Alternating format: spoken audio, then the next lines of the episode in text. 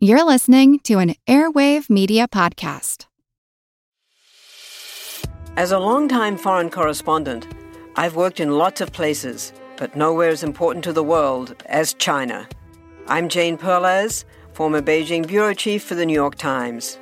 Join me on my new podcast, Face Off US versus China, where I'll take you behind the scenes in the tumultuous US China relationship. Find Face Off wherever you get your podcasts. The world is filled with many questions, such as Did giants exist? What is junk DNA? Does it mean that you're trash? Do you ever wonder if aliens have underwater bases in our oceans and that's why there are so many UFO sightings off the coasts of islands all over the world? How serious even is climate change and when should we start building our rafts? Hello, everyone. You may recognize me as Gabby from the History of Everything podcast. And my name is Bruna, and you don't recognize me from anything yet. Together, we're two scientists who explore the answers to these questions and many, many more in our new podcast, Mystery, Mystery of of Everything, Everything. available everywhere you get your podcasts. This episode is brought to you by our Patreon members. Thank you so much. And if you're not a member, consider joining. Members get extra episodes just for Patreon subscribers, and all our episodes ad free. Membership starts at just $2 a month. Go to patreon.com slash ancient history fangirl for more info. And as always, thanks for listening. When the Emperor was away, Messalina was down to clown.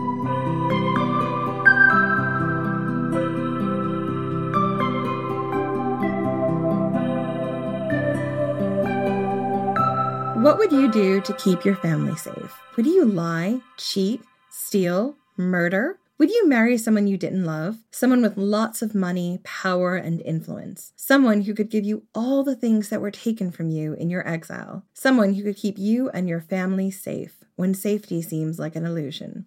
Would you patiently wait your time in the shadows, watching as friends and loved ones face the wrath of the imperial court? Could you remain silent even if it cost you everything? Would you keep yourself and your child away from the dangerous waters of Rome, waiting until the right moment, the perfect moment, for you to wade back into the shark infested water? Because when the time is right, when you are ready to return to Rome, you will be the avenging angel for your family. You will reshape the world, and there will be few who can stand in your way. This is your time. And when you're done, everyone will remember your name. I'm Jen McMenemy. And I'm Jenny Williamson, and this is Ancient History Fangirl. Happy New Year! We are thrilled to be back with our first episode of 2019. It is, Jen. It's our first episode of 2019. I know, who even thought we'd still be here in 2019? I mean, I actually didn't really think. I don't know if I, I mean, I hoped. Happy 2019. We're done. This is it. and we give up and quit the podcast. Happy 2019! We're going to spend the next two hours or however long this is telling you how we're done. This story is not that story. It's one we've been wanting to tell for a while. Today, we return to our ancient world Stark family saga. If you missed the first two parts of this episode, Germanicus the Manicus and the rise and fall of Little Boots, then it's probably wise to go back and listen to those episodes before this one because this is very much a continuation of the story. Exactly. It would be like reading The Two Towers before you read The Fellowship of the Ring. Yeah, you don't want to do that. No, I mean, there's new characters, there's new things. Where's Frodo? I chronologically inadvisable.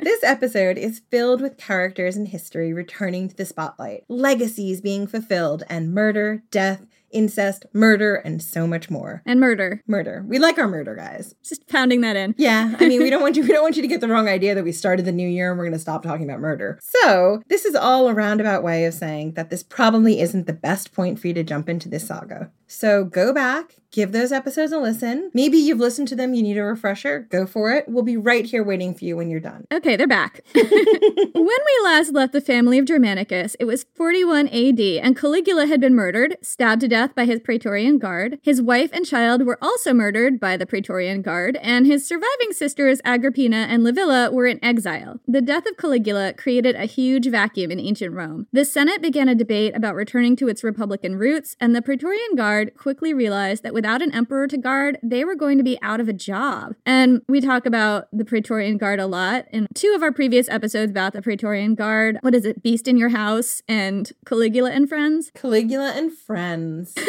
Caligula and Friends. We got a kick out of that title. We don't cover the whole ground of Caligula's life in that episode, but we do talk about his assassination and the Praetorian Guard and how that worked. Well, I think the important thing about going back to that episode is it shows you what you had to do to get the support of the Praetorian Guard, which we talked about a little bit in the last episode, but that's really the ground base for where the Praetorian Guard became the beast that could make and break emperors. The Praetorian Guard needed an emperor because without an emperor, it would cease to exist. So you see at periodic points in history, the Praetorian Guard assassinating an emperor and then immediately making another one because it needed an emperor. And sometimes they just held the emperorship up to the highest bidder. Guys, seriously, go back and listen to the episode. It's amazing and it's classically underappreciated in our back catalog. But don't do it right now because you're in the middle of this story right now. So before we return to the story of Agrippina and Livilla, the surviving children of the family of Germanicus, we have to take a minute to discuss the chaos that was going on in Rome right now. So, in the midst of this mad scramble for power in Rome, and for lack of anyone more suitable to rule, Claudius was thrust into the spotlight. Claudius was Caligula's 50 year old uncle who'd spent most of his life sidelined from politics and the public eye. According to Suetonius, quote, when Claudius walked, his weak knees gave way under him, and he had many disagreeable traits, both in his lighter moments and when he was engaged in business. His laughter was unseemly, and his anger still more disgusting, for he would foam at the mouth and trickle at the nose. He stammered besides, and his head was very shaky at all times but especially when he made the least exertion. The unseemly laughter, like I definitely do that. I mean, the reality is like I stammer through getting through this podcast so much. We both do it. It's it's really I'm doing it right now. I edit out a lot of ums and uhs and us having to reread the same paragraph like 3 times. You know, some people are more polished and better public speakers than others. Claudius couldn't help that. Some people just foam at the mouth and laugh at completely inappropriate times and I would be one of those people. So I mean, yeah, I tend to laugh at very inappropriate things. That kind of laughter is also like, that's usually a way of showing like discomfort and anxiety about things. So I kind of feel like not cool Suetonius. Right, he sounds very ableist right now. Suetonius gonna Suetonius though.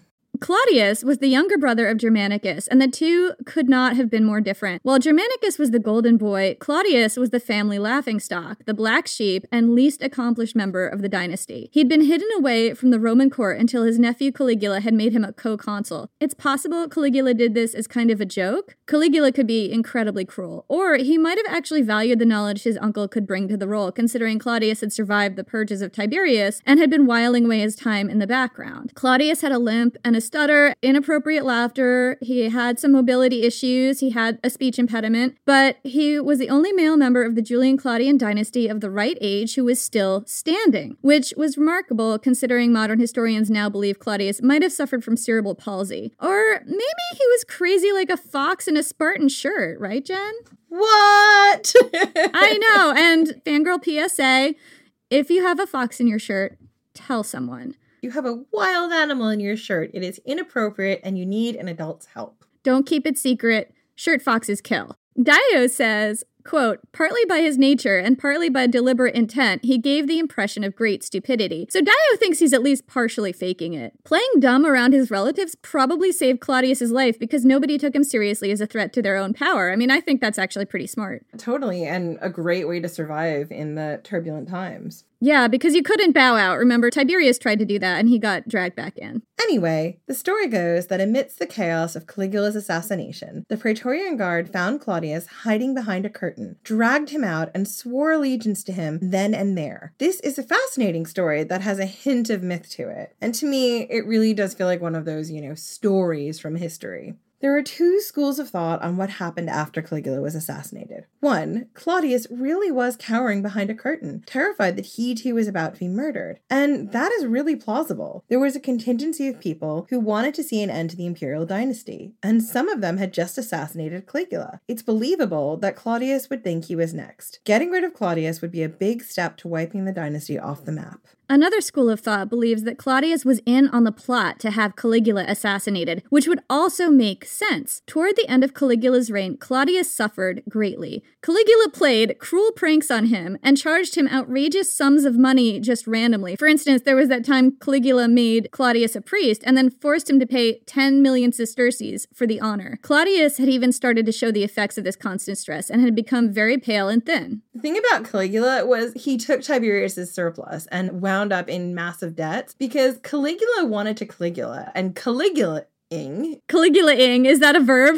I think I made his name a verb. But Caligula-ing meant lavish parties, huge pleasure boat yachts, lots of things dipped in gold. really outrageous stunts like building a giant bridge across an entire bay and then parading across it for three days straight with Beyonce level costume changes. He was a super magpie, and if you wanted to live that lifestyle, you needed to take lots of money. And who had money? The aristocracy. Claudius stood the most to benefit from a regime change. He'd always been low on the succession chain, but with Caligula dead, Caligula's infant daughter dead, and Caligula's sisters in exile, there was no one to stand between Claudius and the throne. This is assuming he wanted to be emperor anyway. Yeah, and we have been calling this series the Ancient World Stark family. And in this episode, I really feel like Agrippina is our Sansa Stark. And you will see why a bit later down the road. But Tyrion Lannister, for those of you who know Game of Thrones, really correlates to Claudius. Don't you think, Jenny? Yeah, I think so. I mean, Claudius is he's really smart. He understands politics, but he also understands the infrastructure. And he's got baggage too. People don't take him seriously. They don't think of him as a competent ruler. But actually, after the shit show of Caligula and the absentee parentism of Tiberius, Claudius is the guy who comes in and decides it's time to take control of Rome. But also he's got blind spots, especially where women are concerned.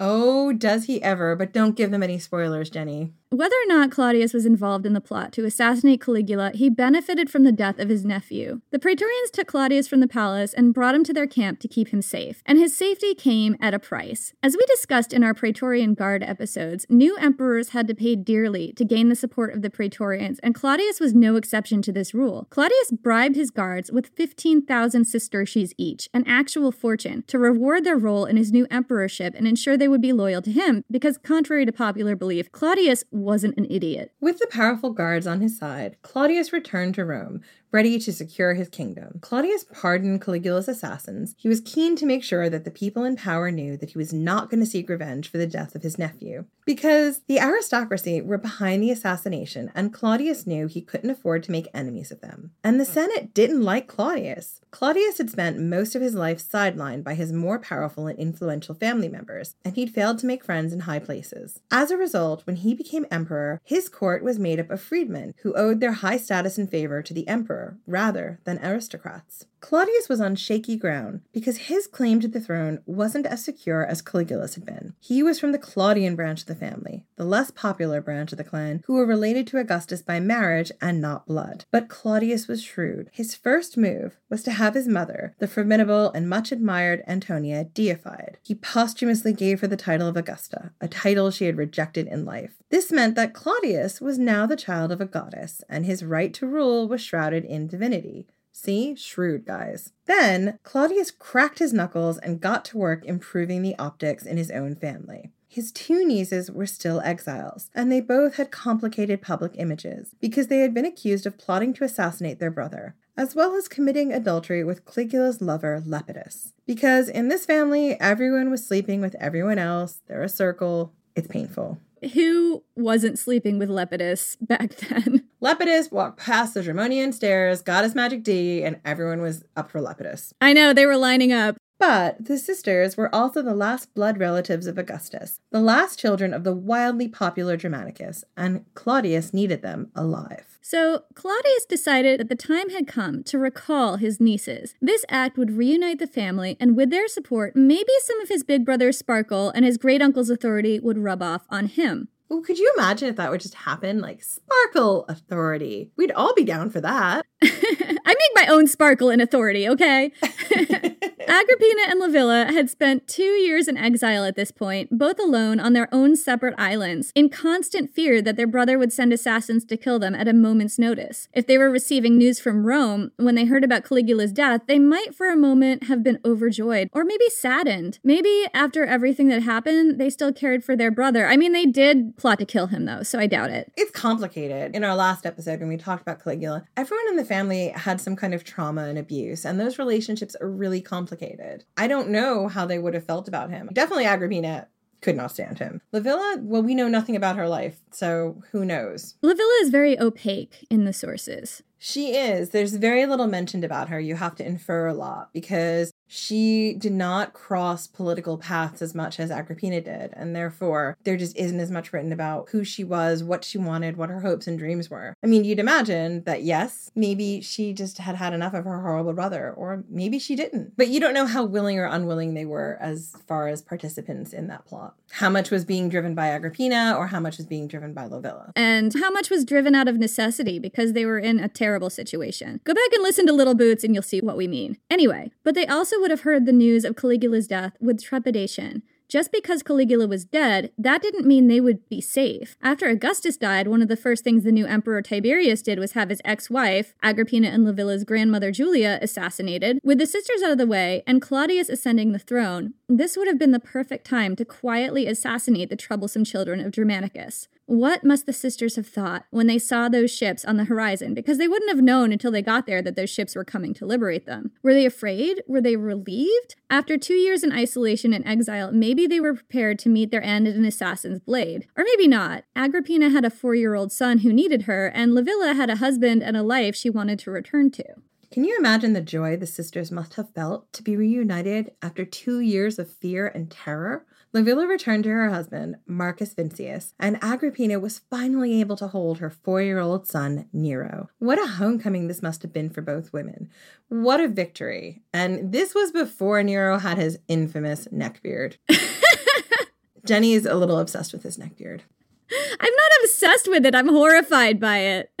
it's like one of those things you can't stop staring at, like a car crash. I mean, you can stop staring at a car crash. but you can't stop staring at Nero's neckbeard. Key difference. I think you're talking about rubbernecking. Is what you're talking about. Can you imagine him going by in a procession and people rubbernecking to get a look at his beard? Yeah, they call that rubber neck bearding. And we've derailed again, guys. Right, we're moving on. Moving on. Without the ones like you, who work tirelessly to keep things running, everything would suddenly stop. Hospitals, factories, schools, and power plants, they all depend on you. No matter the weather, emergency, or time of day, you're the ones who get it done. At Grainger, we're here for you with professional grade industrial supplies. Count on real time product availability and fast delivery. Call clickgrainger.com or just stop by.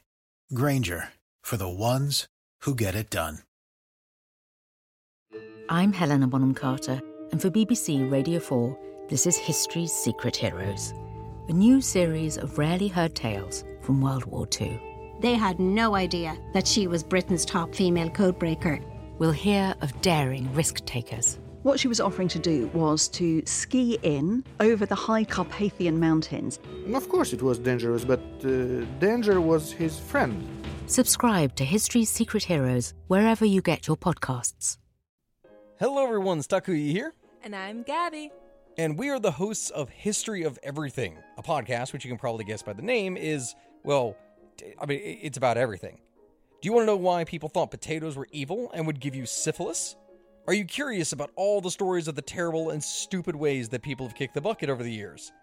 Do you want to hear tales about all of the different badasses of history and the lives that they had brought to life? Well, if so, then look no further. History of Everything is just the right podcast for you. It's available on Spotify, Pandora, and anywhere else that you get your podcast from. Join us for some fun and just see how weird and wacky history can be. One of the first things the sisters did when they were settled in Rome was bury the remains of Caligula. This was not an act of defiance, in the vein of Caligula's retrieval of the ashes of his exiled mother and brother. It probably wasn't even an act of familial love. You see, Caligula's ghost had been allegedly haunting the corridor where he was killed, as well as the palace and the gardens where his body had been hastily buried. Here's what happened to Caligula's body after he was murdered, and this is what was causing his ghost to be so pissed off. According to Suetonius, quote, his body was conveyed secretly to the gardens of the Lamian family, where it was partially consumed on a hastily erected pyre and buried beneath a light covering of turf. Later, his sisters, on their return from exile, dug it up, cremated it, and consigned it to the tomb. Before this was done, it was well known that the caretakers of the gardens were disturbed by ghosts, and that in the house where he was slain, not a night passed without some fearsome apparition, until at last the house itself was destroyed by fire. So, even in death, Rome had a Caligula problem, a ghost Caligula problem. it's like the Teutoburg Forest ghost problem. Totally. Who you gonna call? You're gonna call Germanicus, but he's already dead. I know. Next best thing is his daughters. Right. You're gonna call the children of Germanicus. Oh my god, ancient world Ghostbusters. Yes, this family has a sideline with ghostbusting. Do you think like maybe Sam and Dean from Supernatural would be like, we know those girls? maybe. I mean, maybe this is part of the Winchester family lore. Yeah, the original Hunter's lore. Somebody should write this fan fiction. The children of Germanicus, Ghostbusters. I mean, if we got enough money on our Patreon, I would write that fan fiction, guys. we should like start a Kickstarter or something. Let us know in the comments if you want that. the best way to set Caligula's spirit to rest was to properly bury him. This is a common belief of the Roman people, and for the sisters who had designs on returning to the Roman aristocracy and court life, making sure the specter of their brother was properly buried was essential. And this wasn't just a metaphorical act. This was about healing old psychic wounds, and Agrippina and Livilla were great at optics. This was definitely a callback to their father Germanicus returning to the Teutoburg forest where there had been a massive massacre and laying to rest the bodies of these fallen soldiers. This was their moment. At the same time that Agrippina and Livilla were making their triumphant return to Rome in 41 AD, Claudius and his wife Messalina had reason to celebrate.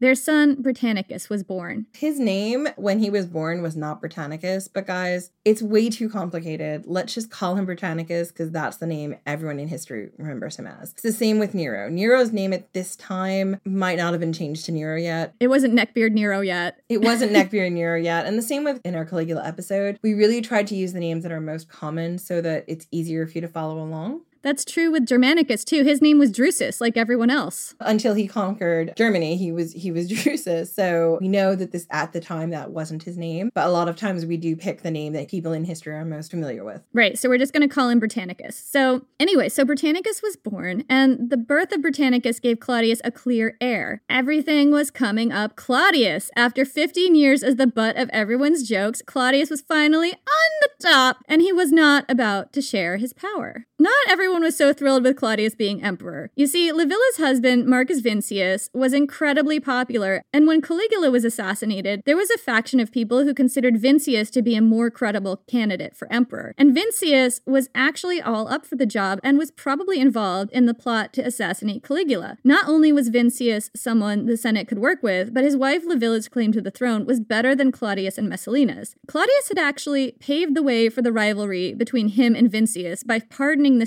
and returning them to Roman society. Livilla was young and pretty, and she was the daughter of an epic war hero, and she was just the right amount of tragic, being an orphan and an exile, to make the people of Rome really fall in love with her. And her husband was politically minded and powerful. They made a good ancient world power couple, and that meant they made a good challenge to Claudius's power, right, Jen? Absolutely. I mean, they were the type of people who you'd look at, like Prince Harry and Meghan Markle, who, in theory, they're quite down the line in succession. They're not necessarily going to inherit, but they're very powerful and the people love them. Meghan Markle and Prince Harry are not going to usurp the throne, but if it was more contentious up there, then they might be a good target for that because they're a lot more popular and dissidents might rally to them and try to get them on the throne instead. And it might happen with or without their consent. You know, Claudius wasn't like really popular with the people. He was about as popular as fungus on your feet.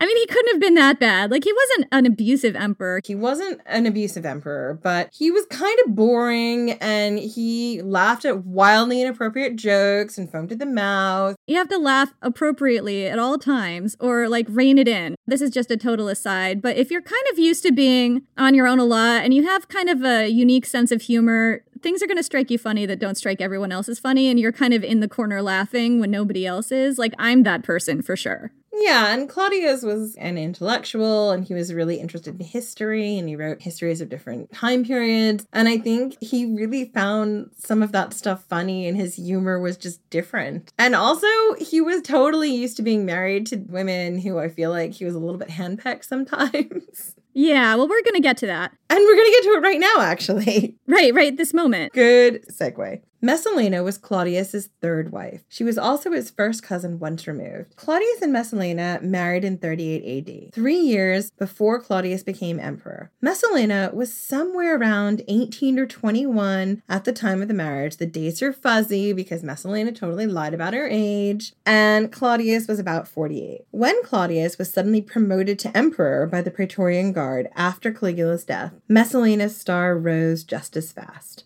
And Messalina was very aggressive in protecting her position as empress. So, practically from the minute she got home, Livilla found herself at odds with Messalina. Not much is known about exactly how the feud between Livilla and Messalina started. These two women were about the same age, and it's possible they just didn't like each other. Maybe Messalina was jealous of the attention Livilla was receiving. Maybe Marcus Vincius was too outspoken in the Senate and Livilla became a target for the Empress as a way to silence him. Or maybe Livilla was having an affair with the influential Stoic Seneca. Seneca was over 20 years her senior. And to be fair, so was Livilla's husband, so maybe Livilla had a thing for older men. I question how much agency she had or how much choice she had, or whether you could accurately say, oh, she just liked older men. Because I think that women just didn't get a choice about the older men. You're 14 and you're married to a 40 year old, and that's just what you do. Your parents make you. Yeah, but it is possible that she did like Seneca, who was 20 years older than her, and maybe she had a type. We don't know. There's nothing written about Livilla. And Seneca was kind of cool. Seneca had been an outspoken critic of Caligula. Maybe they had some kind of friendship and romance. I don't know. I mean, this is all complete conjecture. We're making it up. Anyway, Livilla was accused of sleeping with Seneca, and the two of them were both exiled. Modern historians doubt this affair ever took place. Both Seneca and Livilla were outspoken and influential, and Seneca had been a huge critic of Caligula. Seneca was an excellent public speaker, and he'd given many a speech that had pissed off the former emperor, Caligula. So much, in fact, that Caligula had called for Seneca's execution. But Seneca's poor health had saved him, and believing that Seneca was already dying, Caligula was merciful, and he decided to allow nature to take his course. Maybe he just found moved on to a new shiny person to torment. We don't know. But plot twist.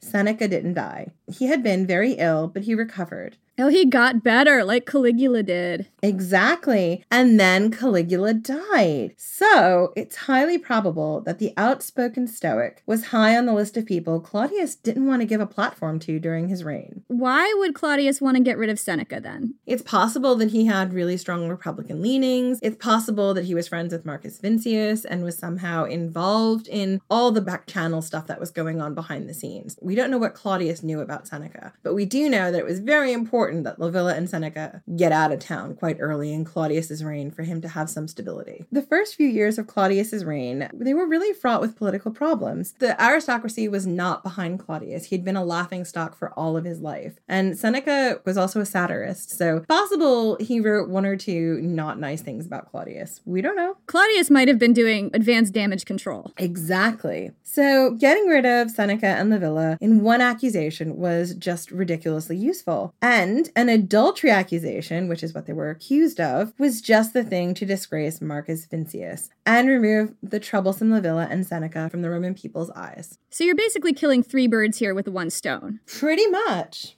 So, in 41 AD, almost as soon as Livilla had returned to Rome and unpacked her bags, she was accused of adultery with Seneca and sent back to Pandateria. And this time, there was no last minute reprieve. Claudius ordered her execution by starvation.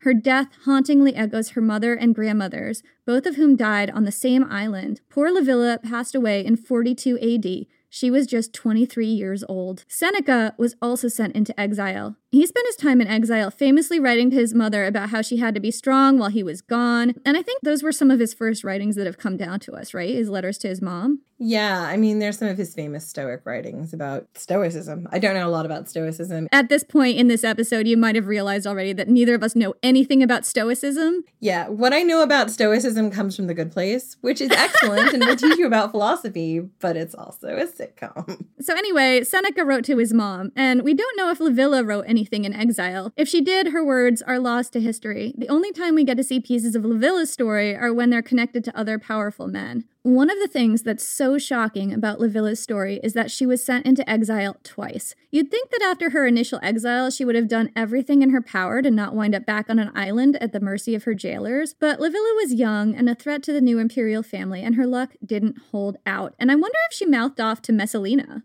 I mean, it's possible. Unfortunately, there's no way of knowing. It doesn't exist anywhere exactly how the two of them got into a feud, what she might have said, what she might not have said. My hunch here is that there really wasn't a lot that Livilla could have done. I mean, by virtue of being married to Vincius, who was a threat to Claudius, and turbocharging the Vincius threat by giving him a direct line to the succession, they made themselves a bigger threat to Claudius, and that made them a target. Yeah, the only thing that would have made them even bigger a threat would be if she'd been pregnant. Yeah, and during this time, the new imperial family were actively consolidating their power. Claudius had a fraught relationship with the Senate. According to Suetonius, over the course of Claudius's 13 year reign, the emperor would have 35 senators and 300 knights executed in treason trials for conspiracies and for various other causes. There were several coup attempts throughout Claudius's reign, and the emperor and his wife were very careful to keep their friends close and their enemies closer. During the same time frame, Agrippina was keeping a low profile. Her husband Domitius had passed away while she was in exile, and she was a single mom at this point. And to protect her own position and Nero's, she needed to remarry. According to the ancient sources, she shamelessly threw herself at Galba, the man who would one day be emperor of Rome. Because, say whatever you want to say about Agrippina, that woman knew power and was able to sniff it out. Why Galba? She needed Galba. Galba was kind of a prude, which was good for someone who'd been accused of adultery with the guy who was also sleeping with her brother, and also she'd been accused of sleeping with her brother. So Agrippina needed a little bit of a image rehab here. Yeah, and Galba, if you don't remember, where does he show up? He shows up in, I think it was the Praetorian Guard episode. He shows up again in Locusta. Galba was the person who took power after Nero's reign, and he famously did not pay off the Praetorian Guard because he was too upstanding and the Praetorian Guard ganked him. As you do, because the Praetorian Guard have the swords. Right. So Galba was an he was a fine, upstanding citizen to his own detriment, ultimately. But at the time, that was something that Agrippina would have felt she needed. He was also wealthy, and she could use his power base to get her own power back. But the thing was, Galba was actually happily married to his wife, Aemilia Lepida. I mean, who knew? Yeah, sometimes they were happily married against all odds. Yeah, and Galba refused Agrippina's advances. Allegedly, Aemilia Lepida's mother slapped Agrippina in public and chastised her in front of a bunch of Roman matrons. To me, this smacks, no pun intended, of the ancient sources looking for a way to really make Agrippina look even more like a schemer and a wanton. Yeah, I think the ancient sources really painted her with a very demonizing brush. It was definitely a red brush. She's got all the red letters on her. Scarlet letters. Scarlet A for Agrippina. This kind of didn't make sense to me because if she's trying to keep a low profile, why is she throwing herself at married men? Yeah, I don't know. Maybe this was in the beginning when she was more desperate than she was schemy. Maybe. So, Agrippina gets a bad rap in the ancient sources, and it's not hard to see why. To be fair, she did some pretty awful things, but Agrippina was a woman who saw a world that was deeply unfair and refused to allow herself to be dictated by those rules. And that is something the ancient sources had a hard time dealing with. It's why time and again Agrippina is described as masculine and plotting. Whenever we see a woman in the ancient sources taking any kind of agency and control in her life, she gets called masculine. As if it's like femininity means being utterly passive and letting men dictate everything that happens in your life for you and just going along with it. Well, that's what I do, Jenny. You tell me what to do, or my husband tells me what to do. If nobody tells me what to do, I don't know what to do.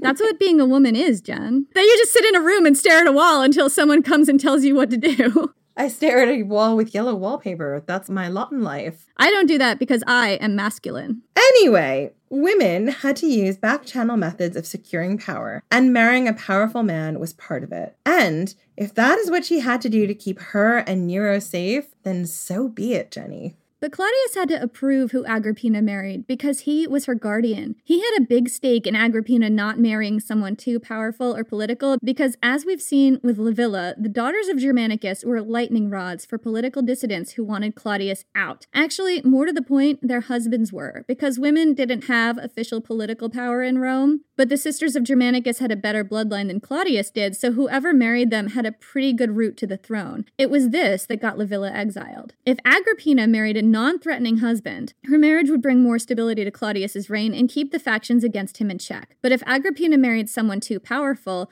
or too ambitious, Claudius would be stuck with a serious rival. He had to make sure that he kept the powerful rallying figure of Agrippina safely tucked away from political life. Agrippina was not her sister Livilla. She was older, wilier, and at this point in time, she would have been about 26. She was very conscious of the swirling currents of Rome, and she was not going to allow herself to be poor, to be exiled, or to be at the mercy of a bad husband ever again. Agrippina was ready to play the long game. With marriage to Galba being a no go, Agrippina set her sights on marrying Passienus Crispus. Passienus was very powerful, extremely wealthy, and a witty man. He was just what Agrippina needed, because right now, Agrippina was broke. Her husband's estate had been confiscated by Caligula after he died. When Claudius became emperor, he gave baby Nero his father's estate in a kind of trust, but Agrippina didn't have ready access to that cash, and she needed cash if she was going to play the Game of Thrones. I mean, politics. I mean, she also needed cash just to live on. Claudius had basically cut her off of her own livelihood by putting Nero's estate in a trust. Yeah, he did not want her to have the power that having a lot of money would give her. But he basically made it absolutely necessary for her to remarry, which created a whole other problem for him.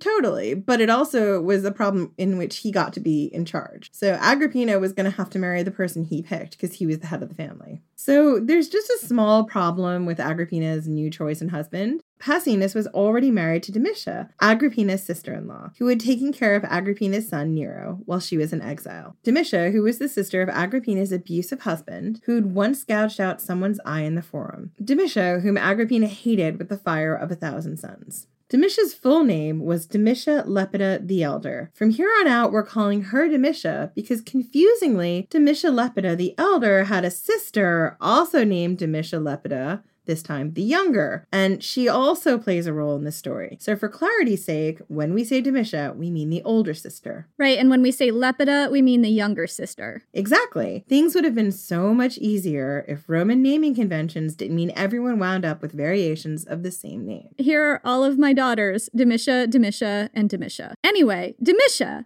had spent four years raising baby Nero Neckbeard while Agrippina had been in exile. Guys, we have a whole episode on Nero coming up. It's just going to be Nero Neckbeard, the first. We're going to put a picture in the show notes of Nero and his neck beard. It's epic. And over those four years, she had formed a real bond with Nero that would last into Nero's reign as emperor. It's not 100% clear why Agrippina hated Domitia so much. One possibility was that Agrippina was jealous of that bond. It's also possible that Agrippina just never liked her sister in law. Remember, Agrippina's first husband, Nero's father, had a pretty terrible reputation. He'd been accused of incest with his younger sister, Lepida. He'd beaten his freedman to death when he refused to play a drinking game, and on the Appian Way, he ran over a child who was playing with a doll in the road. He swindled victorious charioteers out of prize money, he'd been accused of treason, and he was a notorious womanizer, and he was an eye gouger. In the forum! We can just all agree on certain norms of behavior, and they do not include eye gouging in the forum.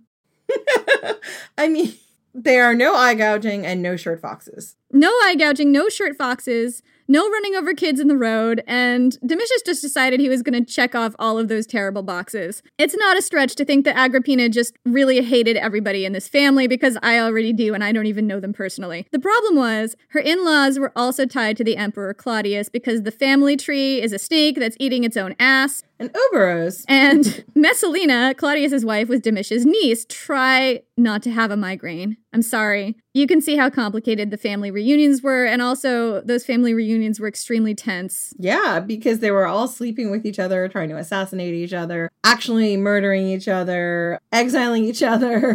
Pass the potatoes. I mean, at least it would be. I mean, some of you might have had stressful Christmases, but I suspect they weren't this stressful. If you're smart like a Spartan shirt fox, then you pull a Claudius and sit in the corner and drool a lot so nobody wants to talk to you and just inappropriately laugh at all these assholes.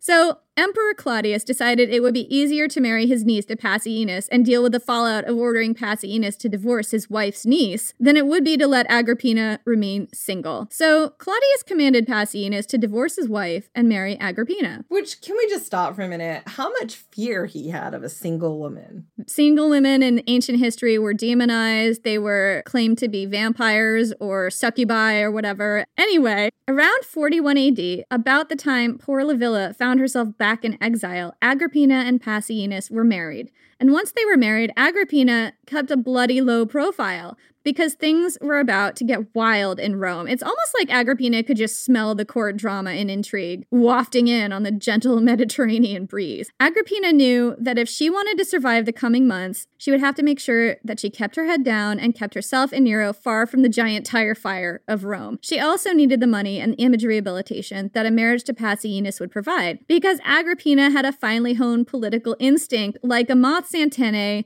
sticking up with its delicate little feelers, just tasting the wind and finding that it tastes like a dumpster fire. So, meanwhile, back in Rome, Claudius was struggling to get the Senate on his side and get control of his wife. Messalina was a wild child. She was in her early 20s and she had been given unprecedented power. We've already seen that she was ruthless in eliminating threats to that power with the exile and murder of Livilla. And Livilla wasn't Messalina's only victim. Messalina apparently fancied her stepfather, the powerful senator Appius Silanus. But Appius Silanus was not about to get down with his daughter in law, no matter how many times she threw herself at him. And Jenny, my eyes just rolled into the back of my head. I know. It's, it's just like the ancient sources refused to give any kind of motivation to Messalina that didn't have to do with her raging lust for these older senators. I mean, and this one is her stepfather, and I'm just like, I just. What really makes me roll my eyes about the way Messalina is depicted in the ancient sources is like, there could not have been this many attractive older, like, they were not all silver foxes. She could not possibly have just wanted to sleep with them all because of her incredible raging hormones. And also, like, it just upsets me because, like, the idea of making her this raging, out of control sex predator empress is totally as a foil to make Claudius look incompetent as opposed to actually who she was as a person. It just infuriates me. Anyway, Messalina's father in law was not about to sleep with his daughter in law. That would make those family reunions even more awkward. I mean, I think that ship has sailed. Anyway, so, Messalina did not take the rejection well. She teamed up with Claudius's trusted and influential freedman Narcissus to hatch a plot to get her revenge on Appius Silanus for saying no to her. And this is how it all went down, according to Suetonius. Quote, Narcissus rushed into Claudius's bedchamber before daybreak in pretended consternation, declaring that he had dreamed that Appius had made an attack on the emperor. And then Messalina, with assumed surprise, declared that she had had the exact same dream for several successive nights. Coincidence? I think not. A little later, as had been arranged, Appius, who had received orders the day before uh, Messalina's orders to come at that time, was reported to be forcing his way in, and as if it were proof positive of the truth of this dream, his immediate accusation and death were ordered. And Claudius did not hesitate to recount the whole affair to the Senate the next day and to thank the freedman for watching over his emperor's safety even in his sleep. So let's just unpack this craziness for a minute. Oh, can we please?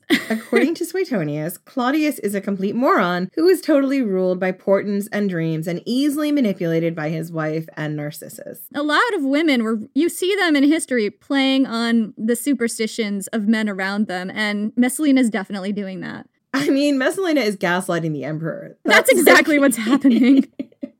Anyway, this portrait of the emperor doesn't instill much confidence in anyone reading this account of Claudius's rule. As told to you by Suetonius, who was not his contemporary. This is very much in contrast to the image of Claudius the scholar and Claudius the historian, and of course, Claudius's favorite title, Claudius the Conqueror. Right, there were a lot of different Claudiuses. There totally were.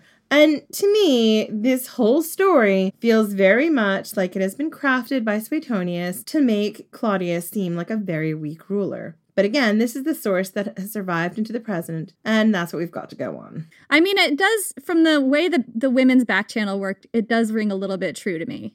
I think to me, the problem I have with it is like if this was Julius Caesar, you would also have the underlying of Julius Caesar was also aware that this guy could be a problem. So he wanted him killed anyway. Whereas with this, it's like Claudius had no idea it was just about Messalina wanting to sleep with someone who didn't want to sleep with her. Right. Well, it could be that that was what Claudius thought, but that's just not what's come down to us. Exactly. And it could it could also be that what Suetonius has reported is actually correct. But a lot of the early Claudius stories are like this. And I'm like, how stupid could he have been? He's lived 50 years. He's made it through like three emperors and he's not dead yet. Yeah, and he was also a scholar, you know, and a historian. He wasn't like a dumb guy. He didn't seem like it, but what do I know? In 43 AD, Claudius began the invasion of Britain because Claudius needed a win. He had an unruly senate, an unruly wife, and a court made up of freedmen. He needed a big victory to get the people and the senate to take him seriously. And that's exactly what he said about gaining. And we're going to get into this story next season. Yeah, we're going to be talking about a lot of Romans in Gaul and a lot of Romans in Britain. It's going to be amazing. Yes, and this story is going to involve war elephants, epic female warriors. This is Boudicca's story. Yeah, we're finally getting to Boudica. We told you we would, but for now, it's just important to know that while Claudius left Rome to invade Britain, Messalina got up to all kinds of trouble in the capital. Messalina spent much of Claudius's early reign throwing herself at men. Ah, Catch me, Silanus! Here I come! Catch me, Valerius! And then when they just sort of stepped aside and let her flop on the floor, she would get her evil revenge. I mean, I just I just have to laugh because I'm just like all of these 40, 50, 60 year old senators just assuming that they're irresistible to this nymphomaniac empress. This nymphomaniac, 20 something year old empress, mother of two, she has all the power in the world. They should be throwing themselves at her to get a chance to get Claudius's ear, or even her ear if she's got power over Claudius. And maybe, just maybe, that was what was really happening. It reads like kind of a male fantasy. Like they're just wishing that this is how it was. Totally. They're like, hot young empress just wants to fuck all the senators who are twice her age. And we should say there are many silver foxes out there, and people who are in their 40s and 50s now look a lot better than they did. A lot of zaddies out there, and we salute you. We're just saying that all of these dudes were not you. Messalina spent, as we were saying, much of Claudius's early reign just like offering her body to all of the senators, anyone who sort of wandered in her path, theoretically. And apparently, Claudius was not aware of this happening, which seems a little hard to believe, to say the least. And there were a lot of affairs, but we're going to focus on two. First, Valerius Asiaticus, who had the most incredible gardens. These gardens were the envy of everyone in Rome, and Messalina was the empress of Rome, so her eye was fixed, Sauron like, on these gardens. That's your second Lord of the Rings metaphor for this podcast. It's supposed to be Game of Thrones, but now we've wandered into Lord of the Rings territory. I mean, think about the gardens in Highgarden. That's what we're talking about. And it's about an evil, burning, unblinking eye. That's those two things. Think about it. And she also had her eyes on this senator, Valerius Asiaticus, because he was the lover of her rival, Poppaea Sabina the Elder. And you're probably thinking, Messalina is the Empress of Rome. Who exactly is she in a rivalry with? Well, Poppaea was smitten with, I guess, it's spelled M N E S T R. I can only assume that this is pronounced Nestor. Yeah, I looked on the interwebs for a pronunciation of this, and there was none. Right. So um, this was a young actor, mm, Nestor, who Messalina also wanted to get with. And so you can see where this is going, right? Valerius Asiaticus wound up being collateral damage. Messalina propositioned Valerius, and when he turned her down, she accused him of adultery with Poppaea, failure to maintain his troops, and engaging in homosexual acts. What is up with the maintaining the troops? So, the maintaining the troops was really interesting. A lot of private Roman citizens had enough money to build an army, and I know we're going to look at this next year when we talk about some stuff that happened in Caesar's lifetime. Sometimes the private armies were not that well disciplined, and you could get held responsible in court if your army was like running around causing havoc in the countryside. Yeah, you could have roving gangs of soldiers just causing havoc in the countryside. And that's what they're accusing Valerius of. But he's also wealthy enough to have this army. So Claudius does not want him around any more than Messalina does. And Claudius saw these charges that Messalina was bringing, had some, you know, hesitation about it, but then just decided to have Valerius killed. And this execution caused huge problems because it had been done without the approval of the Senate. After Valerius was executed and his wealth and beautiful gardens were seized, Messalina pushed Poppaea to suicide with her campaign of social and political bullying. And because Messalina was still not done shitting on everything Livilla loved, the Empress.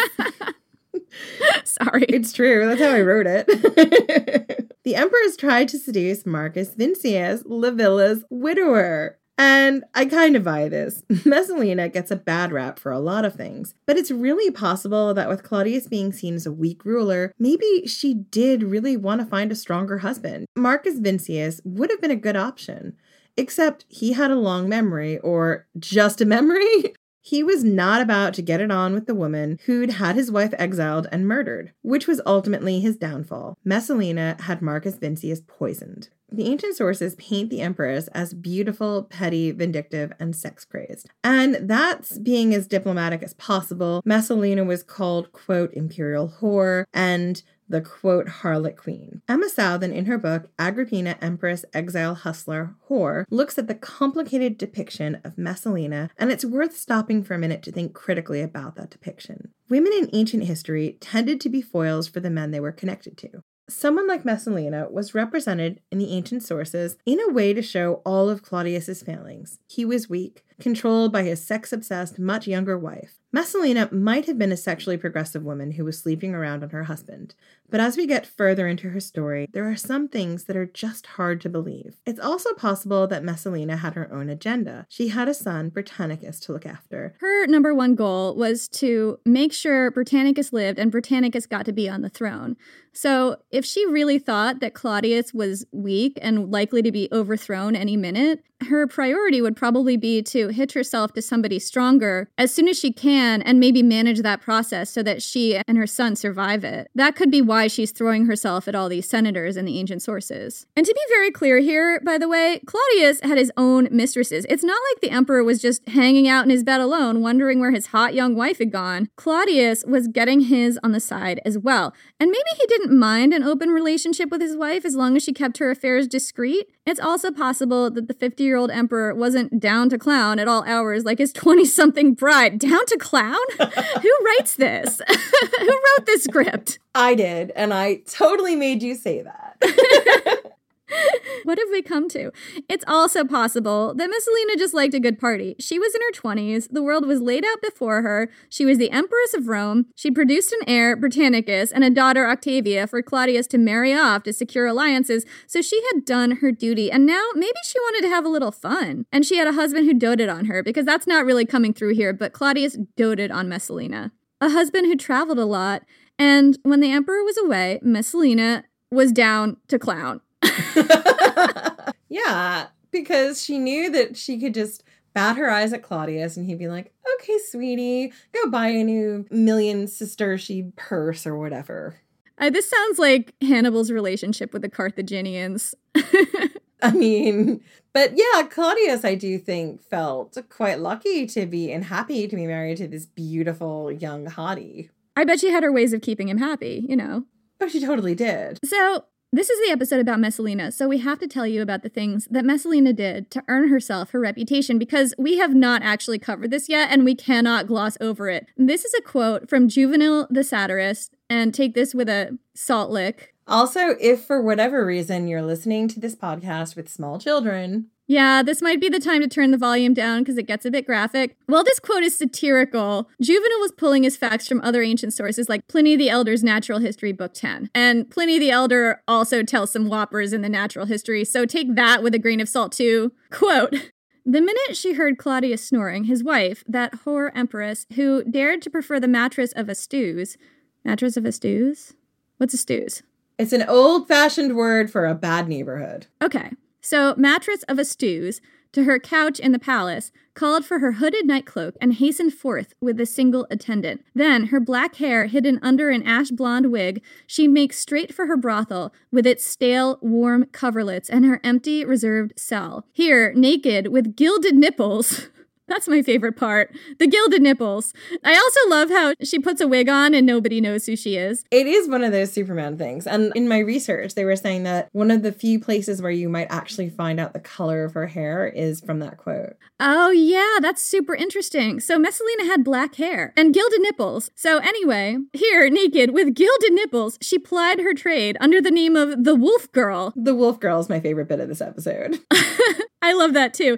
Parading the belly that had once housed a prince of the blood. She would greet each client sweetly, demand cash payment, and absorb all of their battering without ever getting up. Too soon, the brothel keeper dismissed his girls. She stayed right till the end, always last to go, then trailed away sadly, still with burning, rigid vulva, exhausted by men, yet a long way from satisfied, cheeks grimed with lamp smoke, filthy, carrying home to her imperial couch the stink of the whorehouse.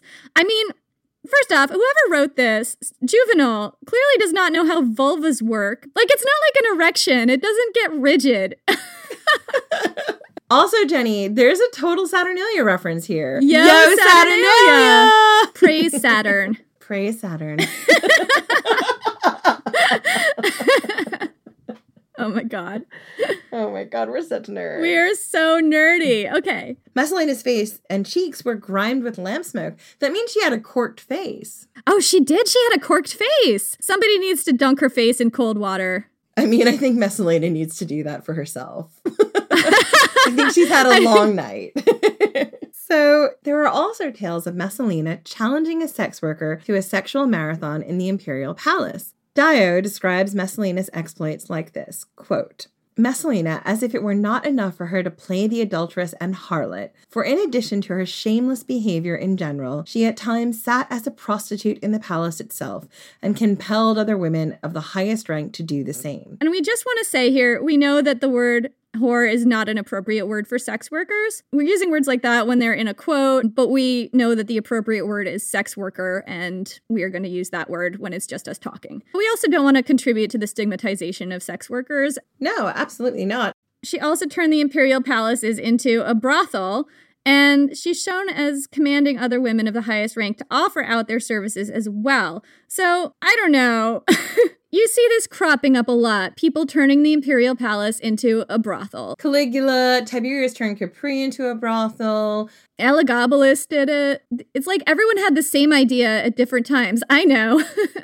I, am emperor now. What would go really well in the imperial palace? A brothel. Totally. And I mean, at this point in time, if you're a high ranking woman, Messalina could just call you up, Jenny, and be like, hello. It's time for you to work the night shift at Messalina's Imperial Brothel. And it does sound like now we've got a phone sex line happening too. But if it was phone sex, you wouldn't have to gild your nipples. I would gild my nipples anyway, just for fun. So, Jen, do you think all of ancient Rome was one big orgy? And what kind of question is that? The answer is obviously yes. It might be a leading question. yeah, I think so. I think it's like, does the big bear piss in the woods? Yes. Messalina was pimping out other women of the upper classes, allegedly. Caligula pimped out men and women of the upper and lower classes to the upper classes. All of this sex work was allegedly going on in the imperial palace. Tiberius pimped out everyone of every class on his own private island. Like, this is the other question that I have. All these people who are ultimately made Damnatio Memoriae. These are the stories that have stayed with us today. I mean, the best way to make sure that someone's remembered down through history is to tell everyone that they made the imperial palace into a brothel. And let's be honest, people remember the name Anthony Weiner because of all the sex scandals. But there are other people much more deserving who we've forgotten. Right, who did not have sex scandals attached to their names. Yeah, who were just being awesome people doing awesome jobs. Or mediocre jobs. Or just jobs. Managing not to sext 15 year olds somehow. Just getting by in this world. I mean, the ancient Romans, if they could sext, they would be sexting 14 year olds. Oh God, if the ancient Romans could sext. Oh God. Saturn help us. Saturn preserve us from sexting Romans. be the worst. Dear Minerva, no. Stop it. Cicero, put that back in your pants. Cicero, no one wants to see your chickpea. No. if you remember from one of our other episodes, Cicero's name means chickpea, possibly because his nose or something else, I don't know, the sources don't say, it was shaped like a chickpea. They definitely say nose, and possibly because his family owned an ancestral chickpea farm, but you know. Maybe his nose was a euphemism for something else. That is possible. Back to this story? right. So, moving on. Lest you think that Messalina was only interested in having sex with everyone all the time, let's rewind. Messalina was also shrewd. She knew that Agrippina and Nero were threats to her son, Britannicus. According to Suetonius, one time, Messalina sent assassins into Nero's bedroom while Nero was taking a nap with the instructions to kill him. He was probably a toddler at this time. Can you imagine what, what Messalina's bullet journal would look like. Her bullet scroll, yes. Yeah, gild nipples. Tick. Confiscate gardens. Tick. Uh, assassinate small children. Arrow, defer to the next day. However, the assassins were scared off when a snake slithered out from under Nero's bed. The assassins saw the snake as an omen. It actually wasn't a snake, it was a snake skin, but the people didn't need to know that. If people wanted to believe that snakes protected young Nero, then Agrippina, ever the politically savvy woman, was happy to let them go on believing it. In fact, she had the snake skin made into a gold bracelet that she gave to Nero, and that is just excellent mumming. Just excellent mumming.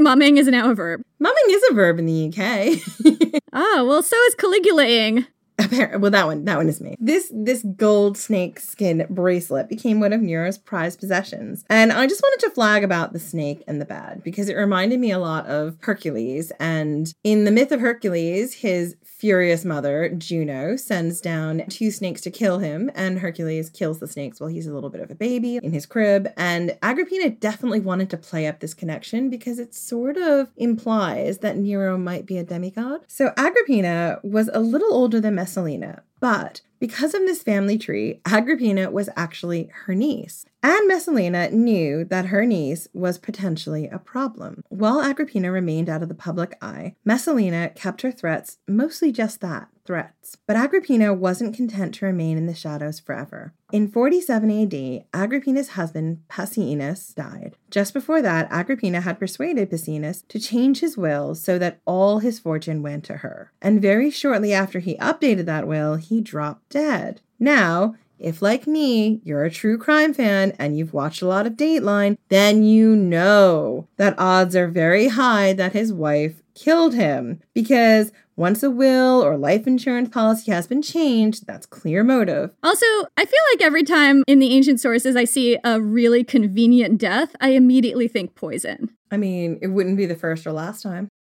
Rumors swirled that Agrippina had her husband poisoned. Agrippina had everything to gain from getting rid of her husband. When he died, she had her own money money she could use to rejoin the political scene, money she could use to bribe senators, make alliances, and buy her own soldiers. This was the break Agrippina had been waiting for. In 47 AD, after Agrippina buried her husband, rest in peace, Passienus, and thanks for that fortune, Thank you. She attended the secular games in Rome. The secular games were meant to happen every hundred years. They were meant to be a once in a generation type event. But the problem was they'd already happened when Augustus had been emperor less than a hundred years ago. But Claudius needed this big spectacle to remind people that he was a super cool emperor, which nobody thought at the moment.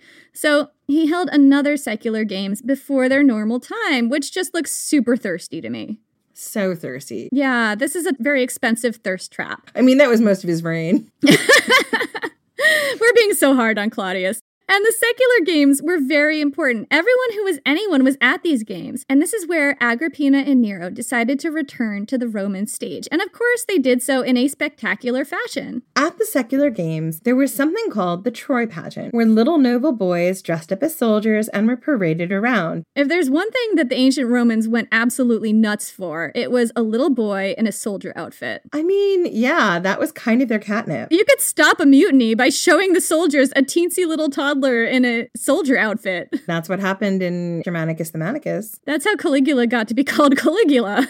exactly. So, this pageant was to celebrate the fact that Rome was descended from the city of Troy. Nero and Britannicus were among the boys in that pageant, and the crowd went wild for Nero and definitely not for Britannicus. Well, they didn't go as wild for Britannicus. Yeah, but I think that if they were going wild for Nero at all, it would have made Messalina mad. Yeah, exactly. So the crowd went wild for Nero and Agrippina. They couldn't take their eyes off this tragic mom and only surviving daughter of Germanicus, along with little fatherless Nero. He's just 10 years old, and he definitely did not have a neck beard at all. No 10 year old neck beards. No, these two made the perfect tragic heroes. You can totally imagine them in the tabloids, people just fawning over their misfortunes, rooting for them to regain power and be happy again after so much loss. Agrippina was back. She had come to Rome to ensure a future for herself and her son and chew gum, and she was all out of gum. She probably spat it into Messalina's hair. Agrippina was playing for keeps now, and she had a sister to avenge. Messalina was about to get a new rival for the public's affections, and Messalina lost her shit when she realized that the crowd loved Nero and Agrippina more than her and Britannicus. She had no chill, and she started a smear campaign against Agrippina. Over the next two years, Messalina would spend her time trying to get Agrippina exiled and executed, mostly levying charges of magical and superstitious practices. But the charges didn't stick. And I just have to ask here was that the best she could do? I mean, everybody was superstitious. I kind of wonder if this is meant to make Agrippina look like what we'd think of as a modern day witch, but that doesn't also make sense to me. The other thought that I had was you see Messalina charging other people with things like adultery and homosexual acts and stuff. And what this tells me here is that Agrippina's game must have been real tight because those more incendiary charges wouldn't have sticked. Exactly. She had to find something really woolly that would be difficult to disprove. So in 48 AD, Claudius was busy conducting a census. His attention was on the empire, on the fine nuts and bolts of running it, and he wasn't paying as close attention to Rome as he should have been. I mean, this is just such a breath of fresh air. An emperor who actually cares about like the empire. Yeah, and the people in that empire. Like he honestly wanted to know who his people were. Yeah, and like he cares about, you know, grain supplies and road quality and aqueducts and city sanitation and stuff. I mean, who cares about that? I thought most emperors are busy running brothels out of the imperial palace. It's been known to happen. Anyway, in 48 AD, the Empress Messalina finally decides to stage a coup. And it went down like this. Messalina was having a steamy affair with Gaius Silius, whose name I just can't. he was an aristocrat and a senator whose star was on the rise. He'd just been elected to serve as consul for the following year, and he was described as intelligent, attractive, and noble, and apparently down to clown. He was he was attractive, noble, down to clown. you can tell when Jenny edits my script, and I'm like, oh, I didn't, I didn't write that. I didn't put down to clown in. You were responsible for all the down to clowns in this in this script. not in this bit. I did not write down to clown there. I don't think I did. Who put it in? Messalina put it in.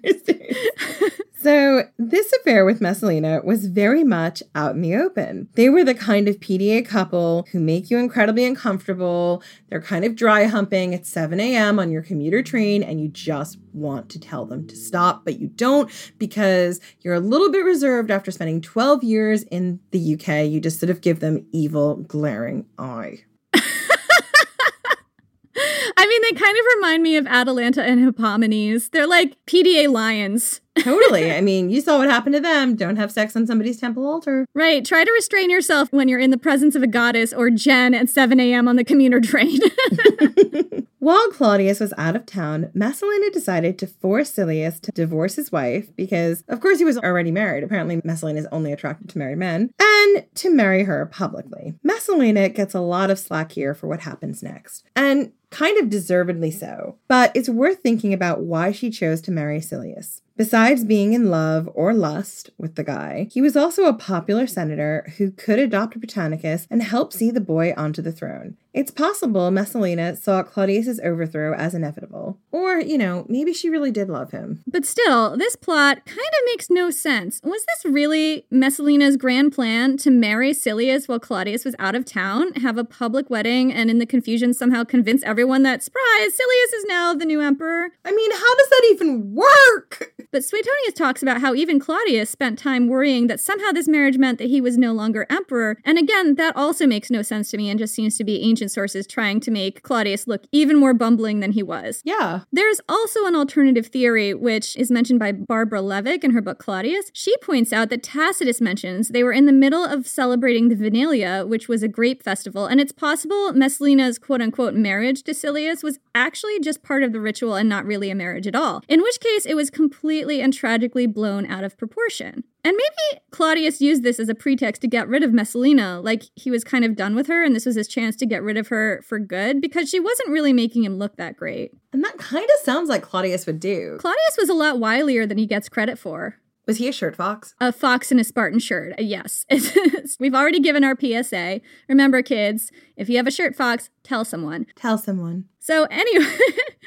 Anyway, Claudius heard the news, returned to the city with his soldiers, and cleaned house. Messalina, knowing she was in trouble, took their son and went to meet him in the road into the city. According to Tacitus, quote, Messalina had presented herself and was insisting that the emperor should listen to the mother of Octavia and Britannicus when Narcissus roared out at her the story of Silius and her marriage. At the same moment, to draw Claudius's eyes away from her, he handed him some papers which detailed her debaucheries. With a vehemently indignant appeal, Messalina demanded that a wife should not be given up to death without a hearing, so Narcissus replied that the emperor would hear her and that she would have an opportunity of disproving the charge. So Messalina was sent to the gardens of Lucullus, the beautiful gardens that she had confiscated from Valerius, under a kind of house arrest. According to Tacitus, this is what happened next. Quote, Messalina, meanwhile, in the gardens of Lucullus, was struggling for life and writing letters of entreaty as she alternated between hope and fury. Claudius had returned home to an early banquet. Then, in softened mood, when the wine had warmed him, he bade someone go and tell the poor creature this is the word which they say he used. Okay, weird translation. This is in the translation. We're not putting that in. We're not. It's very confusing. To come on the morrow and plead her cause. Hearing this, seeing too that Claudius's wrath was subsiding, subsiding and his passion returning, and fearing, in the event of delay, the event of approaching night and conjugal recollections. Narcissus was clearly just terrified that they were going to bang it out. Totally. He was like, oh my God, she's going to come over and you are, they are going to bang it out. Yeah, well, as soon as she gets there, I mean, Claudius is going to be like, you know, I was really mad, but you're so pretty. And oh, I just want to like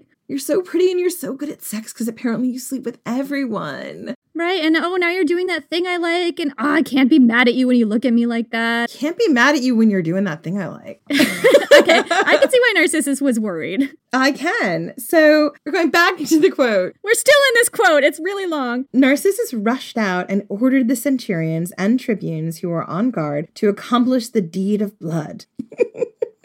I'm sorry, isn't so inappropriate. This should be heart heart wrenching. I just we're reading a heart wrenching story of the last final moments of this poor woman, and you cannot stop laughing at her plight, Jen. and uh, this is such a Claudius thing to do. Inappropriate laughter. Claudius would approve. Yeah. Such as he said was the emperor's bidding. Hurrying on before, with all speed to the gardens, he found Messalina stretched upon the ground, while by her side sat Lepida, her mother, who, though estranged from her daughter in prosperity, was now melted to pity by her inevitable doom, and urged her not to wait for the executioner, I mean, it doesn't sound like she's melted into pity. Well, I mean, can you blame her? Messalina got her husband killed because that husband didn't want to bang it out. This is Lepida, whose real name is Domitia Lepida, the younger sister to Domitia Lepida, the elder. And if you remember earlier in this episode, Messalina had tried to seduce her stepfather, Lepida's husband. He'd turned her down and she'd had him executed. So this is why her mom is now estranged from her. Anyway, so the mother is now urging her daughter not to wait for the executioner. Don't wait. Life she said, was over. All that could be looked for was honor in death. Messalina still prolonged her tears and idle complaints till the gates were forced open by the rush of newcomers, and there stood at her side the tribune, sternly silent, and the freedman, overwhelming her with the copious insults of a servile tongue. Oh, I roll. Yeah. Then, for the first time, she understood her fate and put her hand to a dagger. In her terror, she was applying it ineffectually to her throat and breast, when a blow from the tribune drove it through her. Her body was given up to her mother. Claudius was still at the banquet when they told him that Messalina was dead without mentioning whether it was by her own or another's hand. Nor did he ask the question, but called for the cup and finished his repast as usual. And I wanted to include this passage about Messalina's death because it's just so haunting, even though Jen and I were complete assholes and laughed our way through it. We were not complete assholes. We were moved by the spirit of Claudius's inappropriate laughter. Right, so it was actually appropriate. Messalina here alternates between being convinced she can get Claudius back on her side and being furious that he won't listen to her. Her only company is her mother, whose husband Messalina allegedly tried to steal and then had executed. Her own mother tells her to kill herself because her life is over. The only noble thing left to do is to end it. And to me, beyond the whole laughter thing, this is really just heartbreaking. And it's also beyond depressing that Claudius just goes about eating his meal as if nothing has happened. But going beyond that, the betrayal and death of Messalina changed something in Claudius. He proclaimed that he wouldn't remarry, that he'd rather remain celibate because he'd been so unlucky in marriage. And he had been unlucky in three marriages. Yeah, because Messalina was his third, and I don't know what happened with the other two, but my assumption is they didn't work out so well. They did not work out very well. But, to paraphrase Jane Austen, an emperor is always in need of a wife. And in the wings, hidden in the shadows, was Agrippina. She had been playing a very long game. She'd outlasted her rivals, she'd amassed a fortune, she'd gotten herself in the good graces of the powerful senators and people of Rome. Her time was finally here. The world was about to be hers. Thank you so much for listening. We'll be back in two weeks with the epic conclusion to our ancient world Stark saga. And before you go, we want to thank our incredible new Patreon subscribers Adam Armstrong, Alexa Bartlett, Sarah Clevering, the wonderful folks at Aneshi Press, and Angela Alverson. Your generosity keeps this podcast going. Yeah, we cannot thank you enough, you guys. We're amazed and astonished and honestly humbled that people want to join our Patreon. It's really exciting and it really makes us feel great. Thank you so much. And if you're not following us on Patreon, make sure you do, as we'll be uploading some polls for patrons and announcing our first movie night. We have been just completely flat out keeping up with the podcast over the holidays. We've both been just kind of digging ourselves out from work, so we haven't really been able to do a lot with our Patreon, but we're getting to it in the new year. Don't worry. Exactly. And, you know, if you like what we do and you want to keep the conversation going, follow Ancient History Fangirl on Facebook, Instagram, and Ancient Hist Fan on Twitter. And if you're not one for social media, but you like what we do and want to support us, then please leave a review wherever you listen to podcasts or tell your friends about the podcast. Word of mouth happens both on and offline, and we appreciate it wherever it happens. Thank you guys, and we'll see you in two weeks.